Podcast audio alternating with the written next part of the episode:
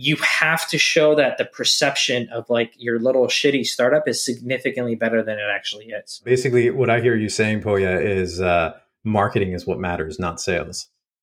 All right, we're back. I'll be honest, I still don't fully believe you, but hey, we'll take your word for it. That's some royalty free shit, people. That's what we do. Beyond quota. All right. Well, welcome, ladies and gentlemen, friends and foes, to Beyond Quota. My name is Ross Pomerantz, otherwise known as Corporate Bro. I am joined by my co-host Puyan. And Puyan, you feel free to say your last name for me because I'm going to butcher it and embarrass myself. No, it's all good. I think I think we're going in order of uh, more complex last names, so that's why Puya's going after me. So I'm Puyan Salehi. I'm the CEO and co-founder at Scratchpad, and we're excited to have Poya with us, whose last name I'm not going to try either. Uh, last name is Oskui. It's a it's after a city in Iran called Osku. We're here to talk about, honestly, how the hell to get out of sales. You know, most sales reps, I think, you know, obviously, Poya, you you did it for a long time, and that's what we're trying to do. That we're exploring the theme of how the hell do we get out from the chains, from the suffering, from the mental fatigue that you know comes on with with doing years and years of sales. Obviously, there's highs, the greatest highs in the world. There's some very dark, dark lows. But why don't we just start by getting a quick introduction? Poya, tell us about your sales background, and then lead us in, lead that into how the hell you got out. Was at Oracle for about 18 months, loved it, learned a lot. Um, and then I dove Did you? into startup. love it? Yeah. A lot of people did, and I did. Poya? I That's loved enough Oracle. Yeah, yeah. Let's let's talk about why people don't like I mean, Oracle. this is a safe space. This It is, a safe space. So let's talk about why what's people don't like Oracle. So I, the reason I liked Oracle is I got lucky with my territory, and the product I was selling at that time was ERP and HR, which at that time was a huge focus, meaning you had a huge multiplier for any deal you closed. And given that I had Northern California, I got the best of both worlds. I was an inside sales rep, but I also could go visit customer. And the other reason I really liked Oracle is because you get so much diversity. I was supporting at that time three different field sales teams, and what was funny is one of them was really bad, one of them was medium, and one of them like was through the roof good, right? So you got to see diversity in terms of like what made somebody successful, and you could frankly take really good traits of each people and replicate the the, the good from all three. I jumped ship into startup land. I was and I became a the first sales rep at a company called HackerRank, and that's for the most part what I've been doing. And going back to your question, how did I escape sales?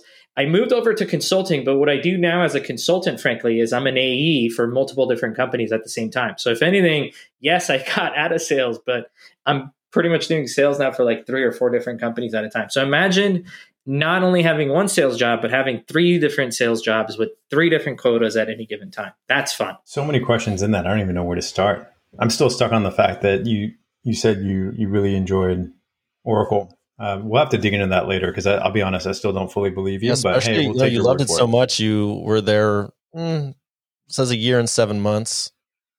So- 18 months. That's that's I, I, that's triple the average. The average person at a class of is six months, Class- right? Sick, they expect seventy percent attrition in that first year in the class of. They churn them and burn them, baby. They they are in and out. Like one day you show up and half the desks are empty, and you're like, "What happened?" Just kidding. I know what happened. So, Poya, when did you know that it was time to move on? Not just from Oracle, but from traditional sales. Yeah, the last company where I was full time, um, and it was called Automile. It, it's out there, right? People, if they wanted to search. And what happened at Automile, I joined like pre-seed, right? And I joined on the recommendation of my old boss, Don. I followed him along. I've been like, I've always been very loyal. Like, I trust the same group of people. For Automile, we we scaled that business really, really quickly. Within 18 months, we took it from a million to 10 million. I, I think I had a huge part as part of that process. Fast forward like two weeks later, um, we saw a new executive come in. They were in Utah, and uh, without telling people, like, "Hey, What are you saying about open- Utah? Nothing against Utah. a I love Utah. Utah. But like because of our sales cycle and variables, um, the team had made the decision to kind of move to Utah, right? And rightly so, right? I'm not like it is what it is, right? Um, but at that point, I'm like, okay, I'm kind of done like doing this, like helping this company. And this was the second time I had done it. I had done it at HackerRank, going from a million to ten, and like in some ways, not getting like I got, I got, I made money, right? Don't get me wrong, but like not leaving on good terms in some ways. that I was like, I might, I might as well just go like if I like the one to ten cycle, I might as well go do it for like three or four different companies. Taking a company from like initial traction and making it a little repeatable, I really really enjoy that phase, and that's what I'm good at. For someone trying to make that decision now, right, or somebody who's who's at Oracle and listening, what's one thing you learned from there that you're you're actually applying right now? Uh, the big, the biggest thing I think I've learned at Oracle is the importance of brand building and like the perception that you're significantly more important than you actually are. Right? Like, uh, for good or bad, like you ask the average person, they think really, really highly of Oracle, and they have probably no freaking idea what they're doing. But because they've they've spent so much money on their little like I forgot what they did back in the day with the racing, Larry Ellison's boats America's or whatever. Like America's Cup, yeah, like those little things that they look significantly better, right? And one of the lessons I took from Oracle is even if you're at a startup, you have to show that the perception of like your little shitty startup is significantly better than it actually is. Basically, what I hear you saying, Poya, is uh, marketing is what matters, not sales. Oof. Here's a here's the tough part. I think sometimes I think if you're a really good salesperson, you can convert even the shittiest leads. I don't know if the reverse is also true all the time. It's not. I can tell you. It's- Have you met probably- a marketer who can close? Uh, Take your time. It's going to take a while. it's gonna take a while. I the only only one I can think of is this guy running a corporate bro. In, in true sense, in some Oh. ways, he has uh, he has some marketing. You know, I've never heard of that in my life. I'll have to check in on that team and make sure they're as lean as possible. Because if there's a marketer on that team, we're gonna have to we're gonna have to shave some costs.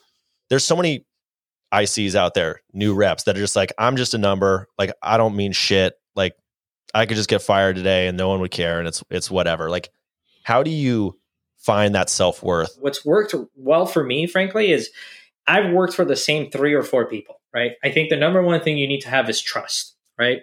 So I've been part of like I've had the same four or five bosses, people I report to that help pay my check, right? Uh, consistently, it's been Jason Lemkin, Brendan Cassidy, Don Irwin, right?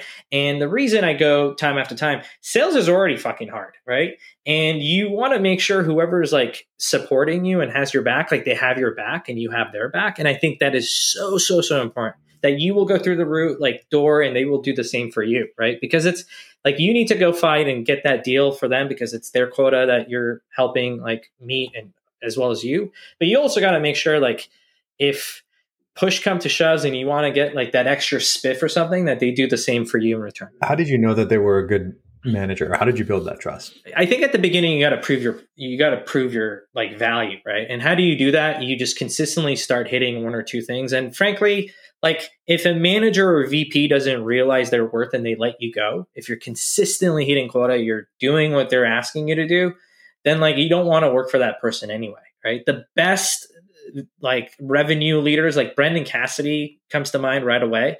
That guy's had like 20 people under him that have gone on to become CROs or like VPs of sales or very, very successful in some cases CEOs, right? And the reason for that is like he's it's a give and a take, right? Like anytime he's provided value, those team members have provided value in return. What do your days look like now? Like you, you talked about, you still have kind of three quotas, but uh, you know, obviously the theme of what we're doing is how do we get out of that? I mean, obviously you, you your quotas are the ones you choose. The, the life you have is the one you you've chosen, which I think is mainly the, what we're talking about here. Is not necessarily get away from quota if that's what you like. Um, so what are your what do your days look like? Going back to point, one of the reasons I've chosen this three companies at a, at a given time, I don't have to be desperate, right? So sometimes when you don't want a sales role is because you're desperate to hit that quota, you don't have enough pipeline, right? That's not the case for me because uh, most of my money comes from variable, right? So in other words, I don't even have a base salary, so I only like benefit if I'm actually closing, right? Um, so why do I say that, uh, or why do I bring this up? It I get to choose who I want to work with, which is I think awesome, right?